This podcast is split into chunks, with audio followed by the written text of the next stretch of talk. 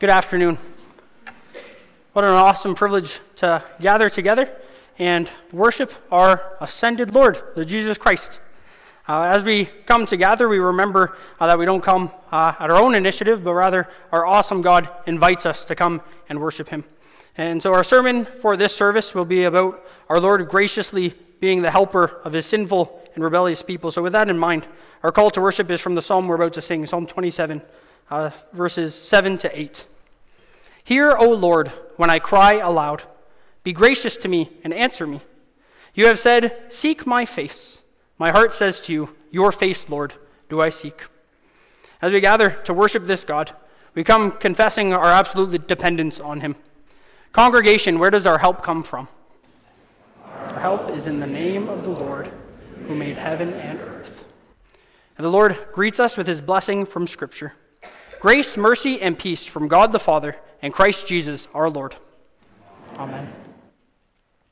So please join with me in singing uh, to our God who helps us in our affliction with the words of Psalm 27, stanzas 4 and 6.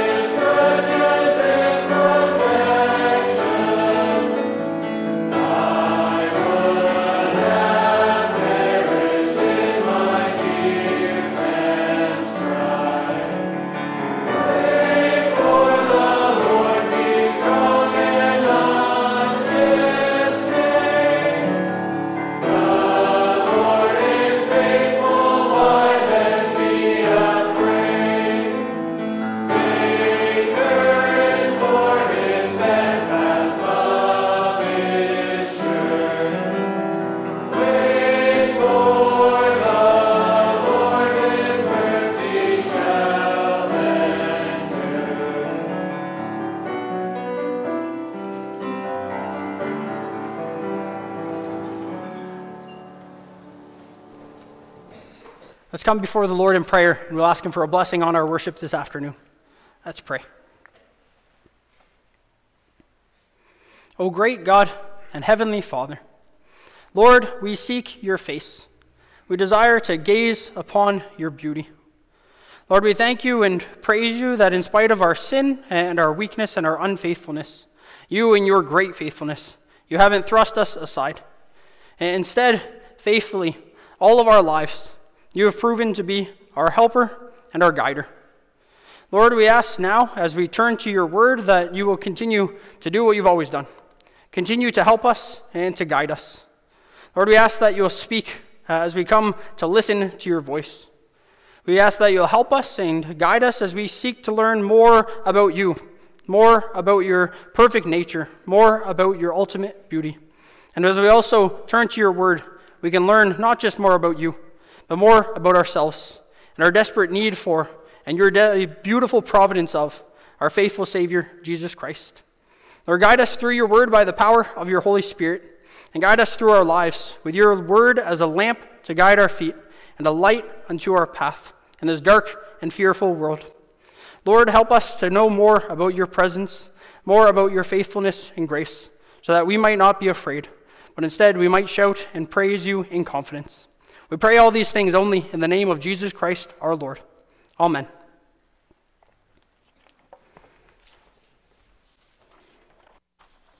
Our scripture reading for this service is also our scripture text. It comes from Isaiah 41, uh, verses 1 to 20.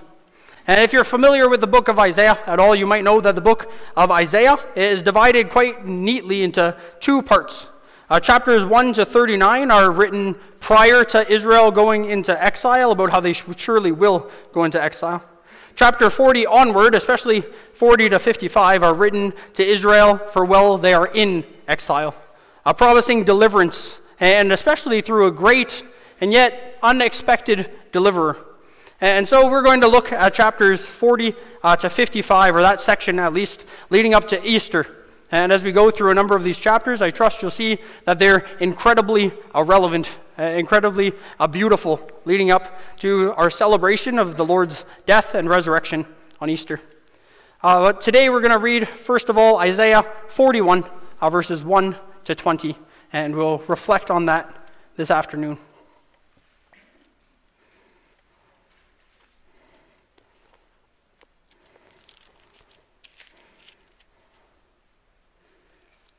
Listen to me in silence, O coastlands.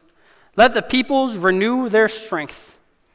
Let them approach and let them speak. Let us together draw near for judgment. Who stirred up the one from the east, whom victory meets at every step? He gives up nations before him, so that he tramples kings underfoot. He makes them like dust with his sword, like driven stubble with his bow. He pursues them and passes on safely by paths his feet have not trod, who has performed and done this, calling the generations from the beginning.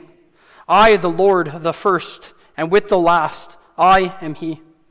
The coastlands have seen and are afraid. The ends of the earth tremble. They have drawn near and come. Everyone helps his neighbor and says to his brother, Be strong. The craftsman strengthens the goldsmith and he who smooths with the hammer, him who strikes the anvil, saying of the soldering, It is good. And they strengthen it with nails, so that it cannot be moved. But you, Israel, my servant, Jacob, whom I have chosen, the offspring of Abraham, my friend, whom you, uh, you whom I took from the ends of the earth and called from its furthest corners, saying to you, You are my servant. I have chosen you and not cast you off. Fear not, for I am with you. Be not dismayed, for I am your God. I will strengthen you.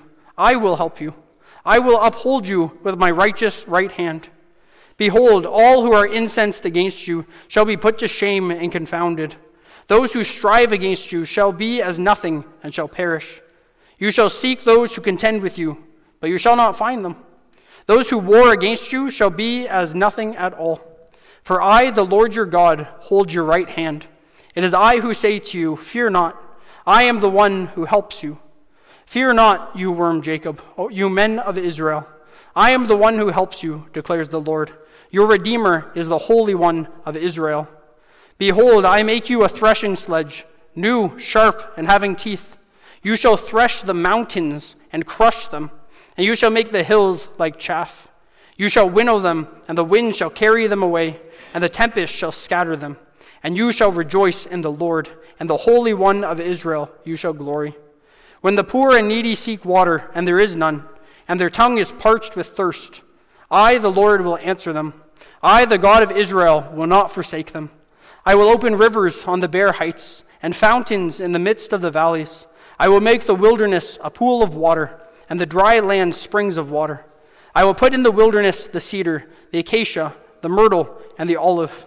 I will set in the desert the cypress, the plane, and the pine together, that they may see and know, may consider and understand together that the hand of the Lord has done this, The Holy One of Israel has created it.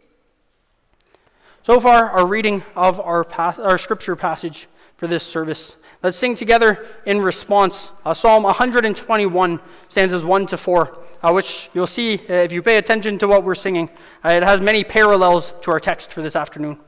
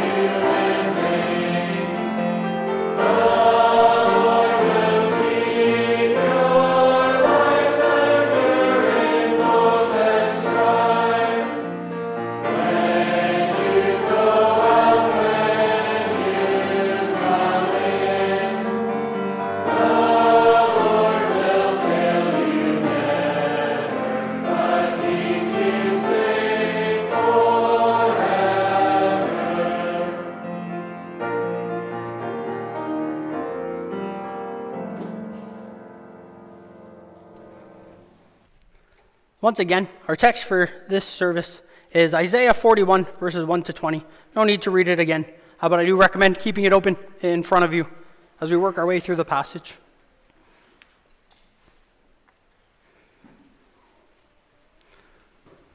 Brothers and sisters, what are you afraid of? If you had asked me that question uh, a few days ago, I probably would have answered uh, Nothing in particular, uh, at least not right now, nothing imminent. But as I was studying this text this week, uh, I think my answer might have changed uh, at least a little bit. One theologian once said, The older I get, the more I t- spend time with people, the more I become convinced that many people are a mass of fears, an absolute mass of fears we found coping mechanisms to store up in our own hearts and never let go of. And the worst thing that could ever happen is if someone else found out that my heart is just a dungeon full of fears. I wonder if you agree that many of us, deep down, that we don't often think about them, we don't want to talk about them, that we often have many fears in our hearts and in our souls. We have feelings deep down that maybe I won't be appreciated. I won't be liked. I won't be accepted. I won't be good enough. Maybe actually I can't do it. And it can be scary to talk about things, to just uh, start to scratch the surface of our fears, because there's so much underneath. There's so much either that we are deep down afraid of, or at least so much that we realize if we thought about it, that we could be afraid of. For example, maybe you've been watching the news recently.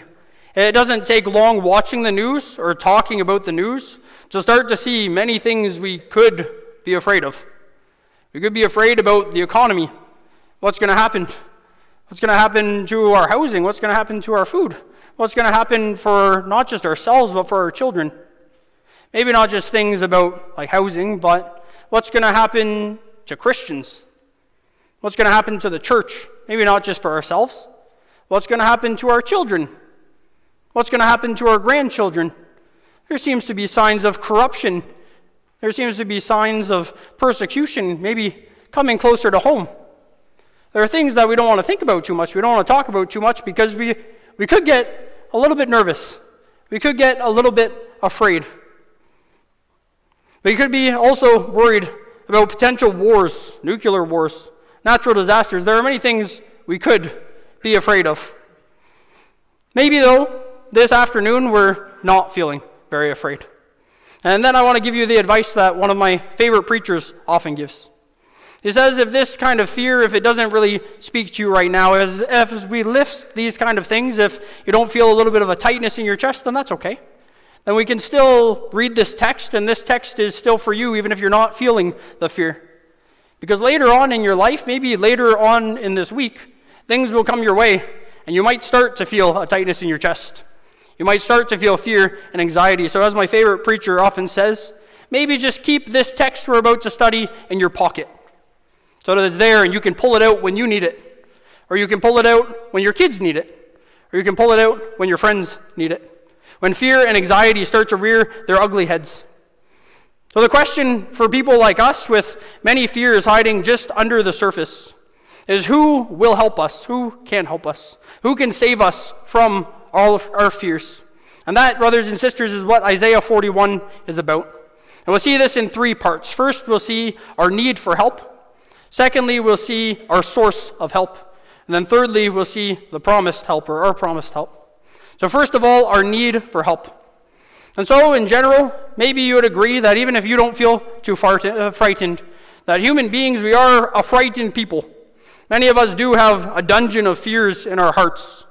And that's not just true today. As I studied this text, I looked at sermons and commentaries from 40 years ago and from 150 years ago and 300 years ago to almost 500 years ago. And what each of these commentators were saying is wow, this text speaks to our time because we live in an age of fear. And the reason why uh, this text speaks to our heart is because we are a frightened people. And so this text from well over 2,000 years ago is still very relevant because the original audience, the Israelites, they were a frightened people, living through a time of great fear and uncertainty, a lot like 500 years ago, and 300 years ago, and 40 years ago, and still today. You need to picture the scene, the original context. Uh, at this time period, the northern kingdom of Israel had been destroyed by the Assyrians. And we're in luck because we know a lot about the Assyrians, don't we? We just had a sermon series on Jonah. The Assyrians were brutal.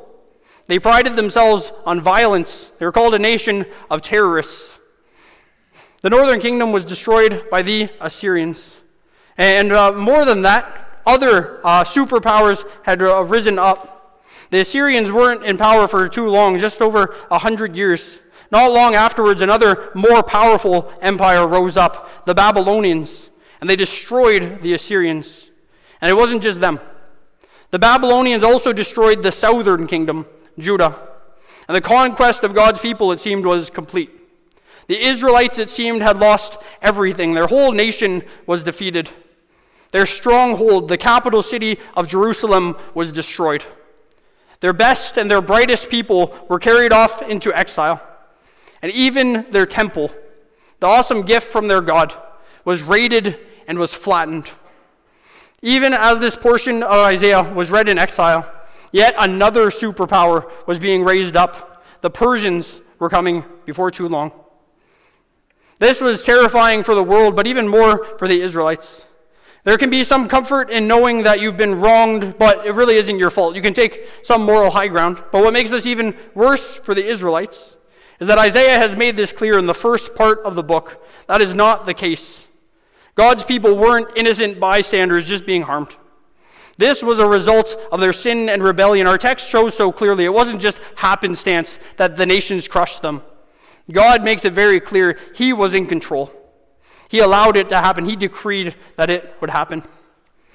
As Eric Alexander put it, the people had lost their land, they had lost their youth, they had lost their capital, they had lost their temple, but perhaps most devastating of all, they had lost heart. God Himself, their God, had punished them, taken away the land He had given. His presence, it seemed, perhaps was taken. And in the exile, their identity, it seemed, would be taken. And what would become of all the promises from of old, the promises of a Savior, of being God's people? This was a time of national, even international fear. And not to mention, we need to remember these people in the Bible, they're real people like us. I'm sure they had individual fears too. They had diseases, they had issues, conflicts in their families, those things struggling, uh, they were struggling with beside. So the question is where can we find help during such times of fear? Well, before giving us the answer, God first tells us our natural inclination as sinful people when fear and anxiety rear their ugly heads. He tells us this in verses 5 to 7, if you have the passage open in front of you. He says, The coastlands have seen and are afraid, the ends of the earth tremble. They have drawn near and come. So, in other words, everyone on earth is afraid at what God is doing. And so, what do they do? Well, we read in verse 6 Everyone helps his neighbor and says to his brother, Be strong. The craftsman strengthens the goldsmith, and he who smooths with the hammer, him who strikes the anvil, saying of the soldering, It is good. And they strengthen it with nails, so it cannot be moved. So, in other words, these fearful people, not knowing where else to turn or what else to do, they gather together, they encourage each other in their weakness, saying, Be strong, take heart. And they work together to form something, anything to trust in. They build some idols and hope the idols can keep them safe from the future, what's to come. And as they build a Savior to trust in, they encourage each other, saying, Yes, this is good. This, this will help us. And when they're done, Isaiah says, uh, yeah, I think it's supposed to be kind of a joke, but it's not a particularly funny one, is it? Isaiah says, After they fashion their idol, they nail it in place so it won't fall over. The description almost seems funny. Now, this is the God they trust in, something they have to nail down. But the people have no help, and so they rush to make a God they can rely on. But this God that they want to hold them up, this God can't hold itself up. It seems funny at first, but actually, isn't it pretty sad? It's a pretty depressing picture. It's a pitiful description of fallen people. We need to realize a pitiful description not just of others, but of sinful people like us too. When we're anxious or afraid or uncertain, we try and find or make something that we can hold on to and pretend it's strong. We hold on to it and hope it can hold us up. Isaiah has shown throughout his book how the Israelites have done exactly this. He's described how the Israelites did something that many of us still do. How the Israelites have hoarded wealth, even at the expense of justice, at the expense of the poor. They had money and houses that would keep them safe. That's what they clung to. But how did it go? Their money and their houses were ransacked and destroyed. The Israelites had trusted their own military strength and their strategies. Their armies were humiliated. In their fear, the Israelites, God's people, fled to other nations like Egypt and even Assyria to make alliances to keep them safe. Their alliances failed them or betrayed them. Over and over, they even fled to other nations' gods. Maybe, maybe one of these idols can hold us up. Maybe one of them can alleviate our fears. That spirit that fallen man has to try and grab something uh, onto something for their own security, it hasn't gone away. As John Calvin very famously said, I'm sure many of you have heard the quote Our hearts are idol factories. And of course, we don't make physical idols anymore, but our hearts attached to other things, just as powerless to help, don't they?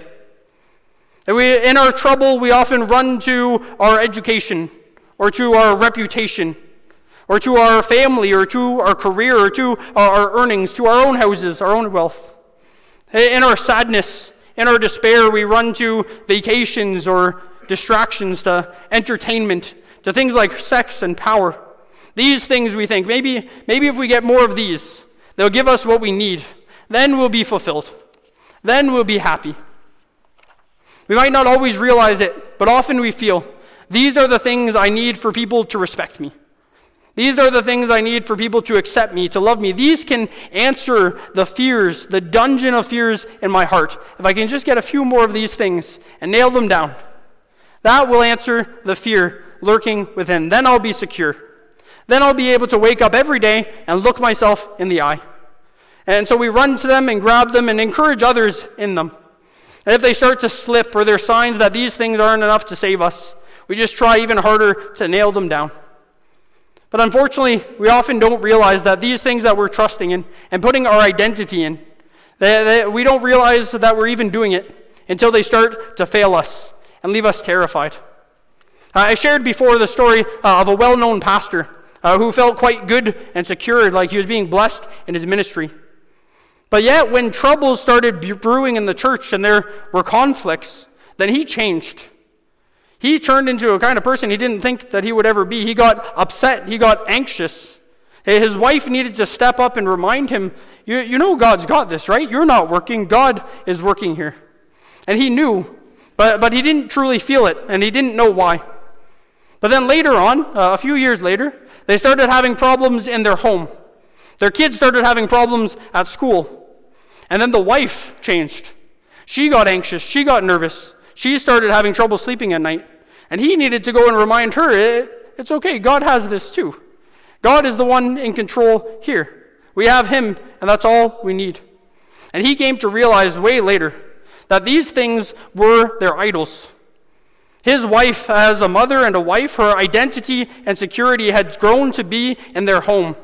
And as cracks started to form in that idol, as it started to teeter and shake, the fears underneath started to come out. She couldn't look herself in the eye anymore. She didn't know if others could look her in the eye. Him, too, as a pastor, he found his self worth and security were starting to be in his work. When that started to shake, he was terrified. I read this past week about a number of actors and athletes as well who have had a huge amount of success. Really, in a way, some of them uh, have achieved everything they've set their heart on, so it seems. They've dedicated to living their lives, working for, and putting their identity in one thing. And after they accomplished what they thought would make them happy, they ended overwhelmingly disappointed and sad. Michael Phelps is a well known example. He's a swimmer, the most decorated Olympian of all time. After winning four gold medals and two silver medals at the 2012 Olympics, he was crushingly sad and alone and anxious. For days, he felt he was barely able to eat or sleep. He contemplated taking his own life. He didn't know what to do. Jim Carrey, he's a, an award winning actor and multimillionaire. He once said, I think everybody should get rich and famous and do everything they ever dreamed of so they too can see it's not the answer. Brothers and sisters, maybe for you and for me, it's not being rich and famous that we aspire to. Maybe our goals are a lot more modest. Maybe it's just that we get the job that we feel will make us happy. It won't. The house that finally we can settle down and be content. It can alleviate our fears. It won't. Finally, our family will just be perfect. That's all that we need. Jim Carrey wishes that we would get them all so we can find out it's worthless. It's not enough. They're idols. They won't satisfy our hearts. They can't hold you up. After all, you'll be left holding them up. And, brothers and sisters, this is our natural inclination. But there's no solution to fear here. That's what God makes so clear in this passage. And so, what's the solution? What's the source of our help? That's our second point. This is what God has been setting us up for with his description about idols who have no power in the world he controls. He describes our natural response, and then he says, in some of the most beautiful and well known and well loved verses of the Old Testament, he says to his people, I know you're afraid. I know your idols can't hold themselves up, let alone hold you up. But he says in verse 8, But you, Israel, my servant, Jacob, whom I have chosen, the offspring of Abraham, my friend, you whom I took from the ends of the earth and called from his furthest corners, saying to you, You are my servant. I have chosen you and not cast you off. Fear not, for I am with you. Be not dismayed, for I am your God. I will strengthen you. I will help you. I will uphold you with my righteous right hand. For I, the Lord your God, hold your right hand. It is I who say to you, Fear not. I am the one who helps you. Fear not, you worm Jacob, you men of Israel. I am the one who helps you, declares the Lord. Your Redeemer is the Holy One of Israel. And, brothers and sisters, as we look at that text, there are many beautiful truths. But many people really get hung up on one word, and I think many of you probably too got caught up on one word as we read that. The little word worm. Isn't it fascinating? God calls his people a worm. Don't forget, though, you can remember why he would do this in the context. Remember that he's writing to Israel, Israel who has been reduced to nothing here. Their land is gone, their people are gone, their power is gone, their reputation, their integrity are gone. It's because of their sin and their failure to trust and obey, their own outrageous behavior. Rightfully, God's people feel like worms. They feel like the lowest of the low. And remember the advice of the world before. The people come together and they say, Be strong, be strong. Yeah, you go tell a worm, be strong. See how much help that is. No, God has a far better word for these little worms, dealing with their own sin, their own consequences, their own guilt.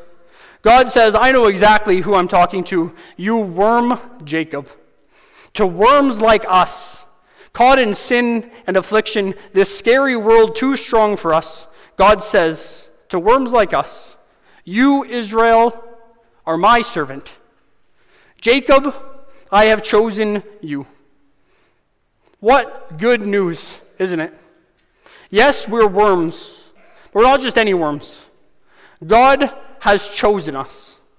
As we read in Deuteronomy 7, verse 6 to 8, the Lord did not set his affection on you and choose you because you were more numerous than any of the other people, not so that you could be strong in yourselves. That's not what God uh, chose Israel or us. He says, For you were the fewest of all peoples. Then why did he choose them? Why did he choose us? But because the Lord loved you and kept the oath he swore to your fathers. When people are kind to us and help us, we can worry sometimes, can't we? If this person's maybe just being nice and kind because they want to get something out of us.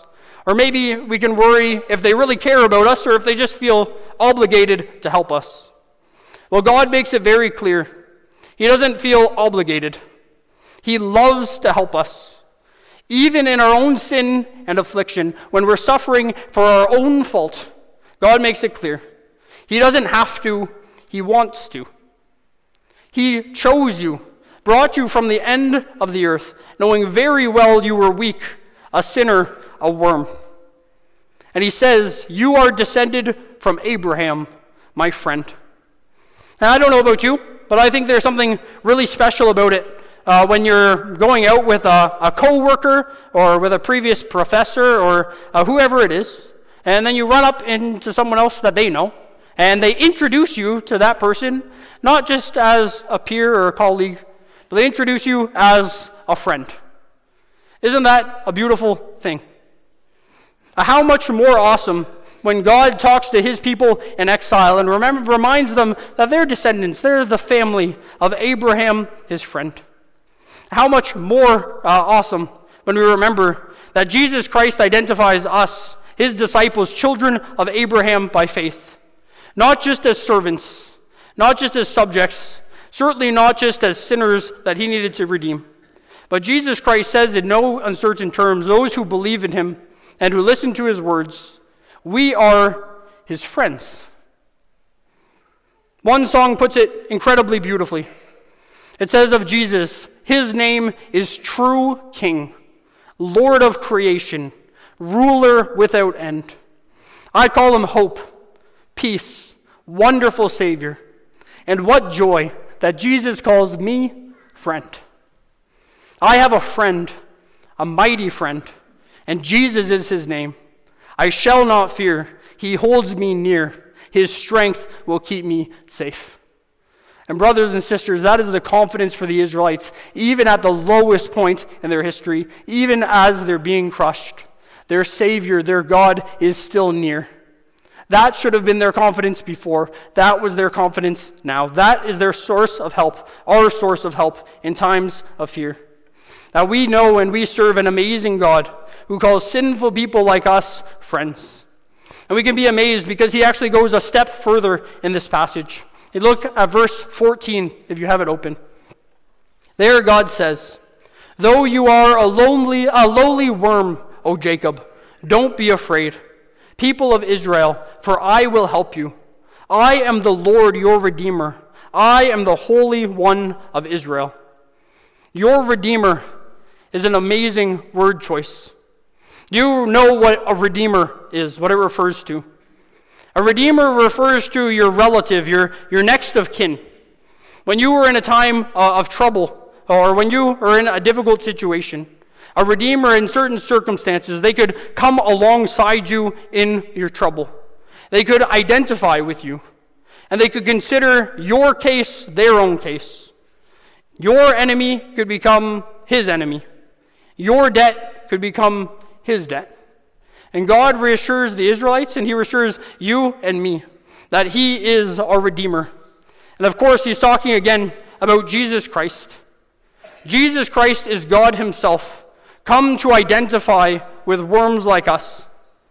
Jesus Christ is the Son of God. He came from heaven on high, and he identified with us in our sin and weakness. He considered your enemies his enemies. Your sin, he considered his sin. He went to the point where in Psalm 22, we can see how this applies to him. If you read Psalm 22, it was hard to see how it applies to anyone but him. But there we read these words in Psalm 22 I am a worm, not a man, scorned and despised by all. Your Savior and mine, Jesus Christ, could take uh, those words on his lips and sing them during his life. Because Jesus Christ came down and identified with you and me to redeem you and me. He became helpless, seemingly, for helpless people like us. He became terrified, racked with fear for fearful people like us. He was scorned and despised, brutally rejected by man and God that we might never be. And, brothers and sisters, there is the source of our help the person and work of Jesus Christ. The good news is that our idols don't define us, in spite of the fact that often we feel like they do. Your family doesn't define you, and if it starts to fall apart, that is not your definition. Your schoolwork and your career don't define you. Your sin and your guilt and the deep dungeon of fears hiding inside of your soul, they don't define you. But Jesus Christ defines you. He's your friend and your redeemer. And so we no longer desperately hold our idols up. Instead, we look to Jesus Christ and we see He is holding me up. We read in verse 10 of our text Our God says to His weak people, I will hold you up with my victorious right hand. And in verse 13, For I hold you by your right hand, I, the Lord your God, and I say to you, Don't be afraid. I am here to help you. And so, whatever comes our way today, or comes our way this coming week, or maybe we just keep this in our pocket for the future, we can look to Jesus and see our Redeemer's nail scarred hand is the one grabbing onto us. And we can confess, I'm not afraid as long as He is here to help me. And so, brothers and sisters, we've seen our need for help and our source of help. And now, just very briefly, we'll look at the promised help and our third and final point. We see in the end of our text that Jesus doesn't just promise a little help to get us through. God promises people an overwhelming deliverance, and this should be extremely clear. If you look at the whole passage in its context, you can see this is a court case. God is showing, and He's calling the nations to witness and testify. These events that come your way in your life and mine, these events hitting the Israelites so hard, these aren't random chance. He calls the nations to witness and testify. He is in control. And He is working all things for the good of those who love Him. He says, Be silent and consider, and you'll see. He says toward the end of our text, he says that those who are enemies of you, the Assyrians, the Babylonians, the Persians coming up, he says, in increasing measure, those incensed against you, those angry with you. More than that, those who strive against you, they're working against you. Those who contend with you, they're picking a fight with you. Those who wage war against you, God says, I'm going to deliver you in such a way that you will not be able to find these enemies if you try. I am going to eliminate them from existence, and you will never see them again. Then he goes on to say, towards the end of our passage, he says, You weak little worms, I'm going to make you a great threshing sledge. A threshing sledge, we don't know what it is, but it sounds powerful, doesn't it? Way better than a worm. Well, it is powerful. It was this big piece of wood with metal teeth underneath, and God says these are new, sharp metal teeth. Workers would stand on it, and oxen would pull it through a farmer's field, and it would pulverize. It would rip between the wheat and the chaff. And Jesus says he's going to turn little worms like us into a great threshing sledge. But notice what he says in the text. He doesn't say we're going to be pulverizing little wheat. He says he's going to turn us into a threshing sledge that can pulverize hills and mountains and reduce them to chaff. That dust can simply blow away. Next, he says, uh, maybe uh, the most uh, vivid picture. God says, Picture the desert to the Israelites and to us. Picture the desert and the wilderness, dry and lifeless. But God says, I'm going to make springs of water well up. I'm going to make rivers start to flow, ponds and lakes starting to form and there will be enough water to support a great forest of every kind of trees. You can see the list he gives. God is speaking to his little worms, his seemingly crushed, weak little people, and he is promising a staggering deliverance for them. And, brothers and sisters, we can see already in the Old Testament, God's deliverance was staggering. He was orchestrating all of history. If you look in the first verses of our text, God talks about raising up a man from the east. This likely refers to Cyrus of Persia. Uh, we read in Ezra 1, verse 1, what God did when he raised up Cyrus, the leader of the Persians. Persia defeated Babylon, and Ezra 1, verse 1 says, In the first year of Cyrus, king of Persia, the word, that the word of the Lord might be fulfilled, the Lord stirred up the spirit of Cyrus, king of Persia, so that he made a proclamation throughout all his kingdom, and also put in writing, Thus says Cyrus, king of Persia, The Lord, the God of heaven, has given me all the kingdoms of the earth, and he has charged me to build him a house in Jerusalem, which is in Judah. Whoever is among you, of all his people, may his God be with him let him go up to Jerusalem and Judah, and Judah, rebuild the house of the Lord, the God of Israel, and that each survivor in whatever place he sojourns be assisted by the men of his place with silver and gold, with goods and beasts, besides free will offerings for the house of God that is in Jerusalem. And brothers and sisters, that by itself is a remarkable salvation. What a comfort. God has the world leaders like putty in his hands. But that doesn't come close to the salvation yet to come. Cyrus was just a small instrument to the real Savior, Jesus Christ. He's the real servant of the Lord who is coming, the one who could face the mountains in our lives, the, the most powerful, enduring enemies. The Israelites would have thought of the Assyrians and the Babylonians. We can think of our sin and our guilt the diseases and sorrows, the fears that weigh us down, the mountains that seem too high and too strong for little worms like us. And it isn't by Persia, it's by Jesus Christ that these mountains are crushed into dust by the threshing sledge. Our sin and guilt are gone. Our disease and our sorrow soon to follow. Soon we will live with God in this restored creation. Finally, we look into the desert of the world, the dry, barren lands of our own hearts, and suddenly there are springs, there are pools of living water, rivers and trees planted and thriving. Of course, we saw this last week after Christ's resurrection. We know He is the living water who pours out and gives life into the world. We saw last week after Christ's resurrection, James the doubter, his heart was transformed and he bore much fruit. Peter the denier went out and gave his life to Christ. Paul the persecutor went out into the world.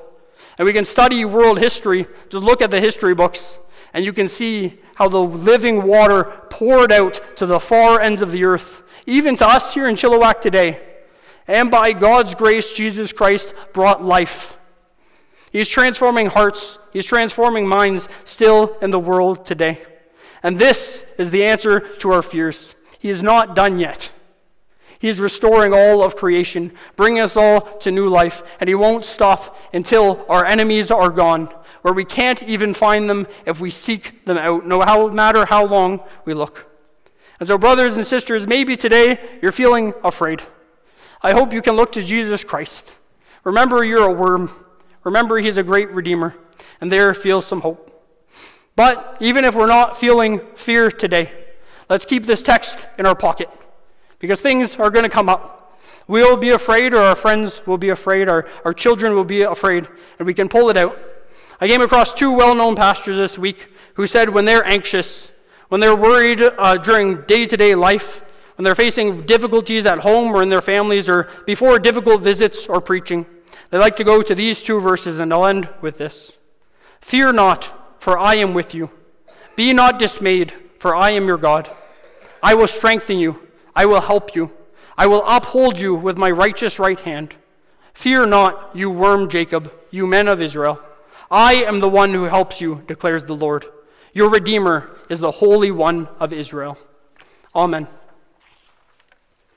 Please stand if you're able to, and let's sing together in response. Hymn 83, uh, stanzas 1 and 2.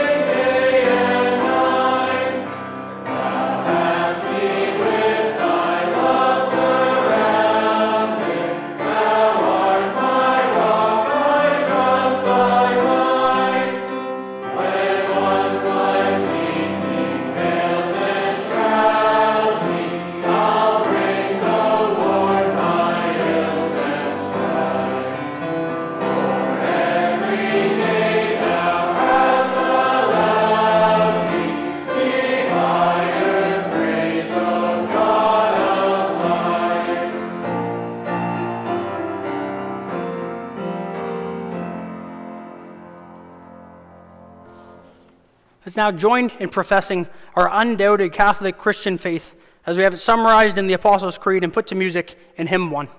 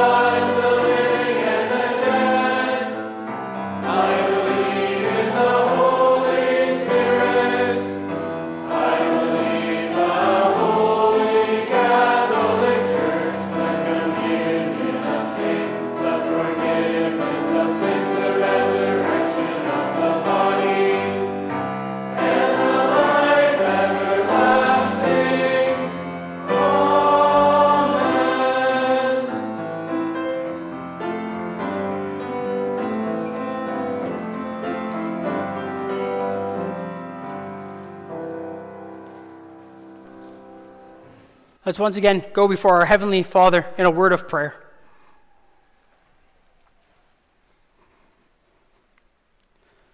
Wonderful God and awesome Heavenly Father. Lord, who is a God like you? We can search far and wide throughout all creation, and there's no other God like you to serve. Lord, we can look into our hearts and our lives, and we can see that so often we cling to created things rather than to the great Creator. Lord, thank you for the great picture that we have in your word in this passage. That even after uh, Israel had shown time and time again a failure to cling on to you, even rejecting you, running away from you, nevertheless, you clung on to a remnant for yourself. Lord, thank you for the wonderful uh, message that we can see in your word that things in this world, they don't just come to us by chance, but all things come to us by your fatherly hand. You are the one orchestrating all things. And Lord, often as we look around, we, we, we honestly have trouble seeing how you're working these things out. But Lord, we know you, we love you, and we trust you, especially in your Son, Jesus Christ, how you showed your awesome plan for our redemption and salvation. And Lord, we trust you that you are working all things for your glory and for the good of those who love you. And Lord, as we walk through the valley of the shadow of death, through difficult times, through sorrow and fear, we can look and see that you have us by our right hand. And therefore, Lord, we will not fear. Oh Lord, we know many times we will fall into fear, but when we do, we'll run back into your loving arms, into your loving embrace, and find and trust that you have chosen us, that you love us, that you have got us, and you are the one who will bring us safely home into the great salvation you are working for us. Lord, we ask that you might equip each and every one of us in the different roles that you've given us, so that we might go out into the world uh, as your children, as your servants, as your friends, as your witnesses. Lord, we think in particular today uh, of members who uh, are in our church who are single. Uh, Lord, we're so thankful for single members who uh, enjoy their singleness and use it as an opportunity, like the apostle says, to, without distraction, to dedicate their service to you. Lord, work powerfully in the hearts of these single members and help them uh, to be able to uh, be a wonderful blessing to your church. Lord, help them to be able to find satisfaction and contentment in you and in your Savior, Jesus Christ. Lord, we also want to pray for those single members who uh, aren't necessarily content those who would desire your good gifts of a relationship and of a family. Lord, we ask that you might be near to these members as well. Lord, please uh, grant them uh, comfort and help and strength as they deal uh, with this frustration. And Lord, help us as a church family to surround them with love and care. Lord, we think also about this for widows and for widowers among us. Lord, what a difficult thing uh, when we lose a loved one, a spouse. Lord, please help us as a church to take up the cause of these people as well. Lord, they can be such a blessing. And Lord, we ask that uh, we might be a blessing to them as well. Lord, we know there are also many families uh, in our church. We ask that you will powerfully equip the leaders uh, of the households, uh, the, the mothers and the fathers in their respective tasks.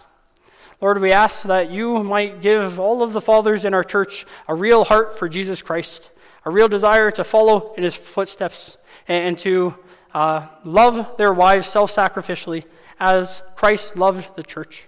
I also ask that you will uh, equip mothers, uh, especially in uh, their uh, different roles. Lord, please help us to be able to raise up our children in the way that, we, that they should go. Help us in all of our lives try to paint a picture of our Lord and Savior, Jesus Christ. Lord, we think about this for just all of our members.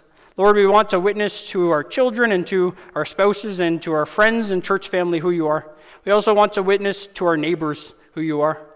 Lord, please fill us up to overflowing with your Holy Spirit, that the water of life might pour out over us and be a blessing to those in our church, but also in, to those in our neighborhoods around us. Lord, we're so comforted that we can see in your word and also in our own lives that no ground is too hard for you to penetrate that you can bring forth good fruit to your glory, to the praise of your name, and for our good. Lord, we ask more and more that you might do this, and you might use us as your tools. We pray all of these things only in the name of Jesus Christ. Amen. In our worship services, we have the opportunity uh, to give our gifts to the Lord, who has given so overwhelmingly generously to us. And uh, once again, our collection for this service is for the Foreign Students Bursary Fund uh, to help support um, some students from South Africa who want to attend our seminary and uh, learn uh, more about theology and about uh, being a minister of the world. After the collection, please stand with me if you're able to, and we'll sing in closing from hymn 54.